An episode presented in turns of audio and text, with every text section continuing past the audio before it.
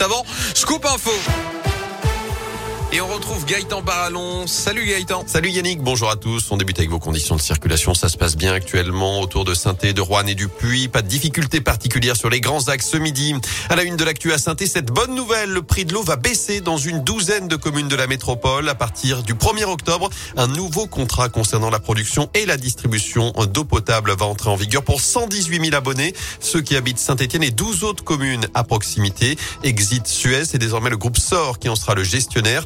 Un nouveau contrat pour harmoniser les prix d'une commune à l'autre et surtout faire des économies. Écoutez le président de Saint-Etienne Métropole, Gaël Perdriau. Il se trouve que Saint-Etienne, aujourd'hui, est la ville qui a le prix de l'eau le moins cher parmi les 40 plus grandes villes de France. Il est de 1,39 euros le mètre cube.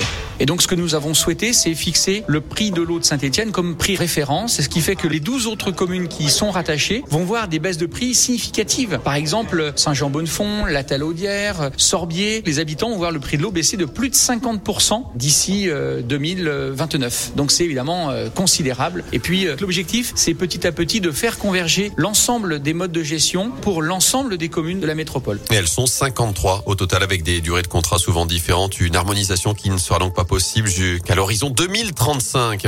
Les pêcheurs, les transporteurs, encore le BTP, quelques-uns des secteurs les plus impactés par la flambée actuelle des prix de l'énergie et des matières premières. Jean Castex présente à 16h le plan de résilience promis par Emmanuel Macron contre l'inflation et pour le pouvoir d'achat justement. Un appel à la grève est lancé pour demain par plusieurs syndicats. Ils réclament des augmentations générales des salaires dans le privé et le public, mais aussi des bourses étudiantes et des pensions pour les retraites. Il y aura notamment des perturbations dans les crèches et les cantines. Des rassemblements sont prévus à 10h30 place du Peuple à saint place Cadelade au Puy. Ce sera à 10h45 devant l'hôpital de Rouen. Un hélicoptère en renfort à Saint-Romain en Jarret après cet appel à témoins lancé hier par la gendarmerie de la Loire en cause la disparition inquiétante d'un homme de 90 ans. Il n'a plus donné signe de vie depuis jeudi dernier. Selon le progrès, l'engin a survolé une vaste zone autour de son domicile ce matin sans résultat. Dans l'actu également, Olivier Véran défend la levée des restrictions malgré le repont de l'épidémie des Covid. Le ministre de la Santé assure qu'il n'y a pas de risque de saturation des hôpitaux. Ce rebond risque de se poursuivre pendant 10 à 15 jours, selon lui, avec un pic entre 120 et 150 000 contaminations par jour avant une nouvelle décroissance. La mésaventure de Valérie Pécresse, la candidate LR à la présidentielle, a été prise à partie aspergée de poudre rose ce matin à la fin d'une allocution face aux représentants des PME.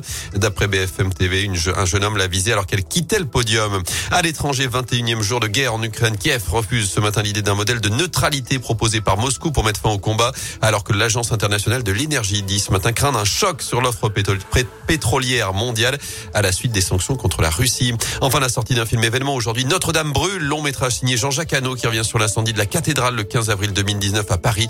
Il suit notamment le combat des pompiers de Paris qui ce jour-là ont permis de sauver l'édifice. Merci beaucoup.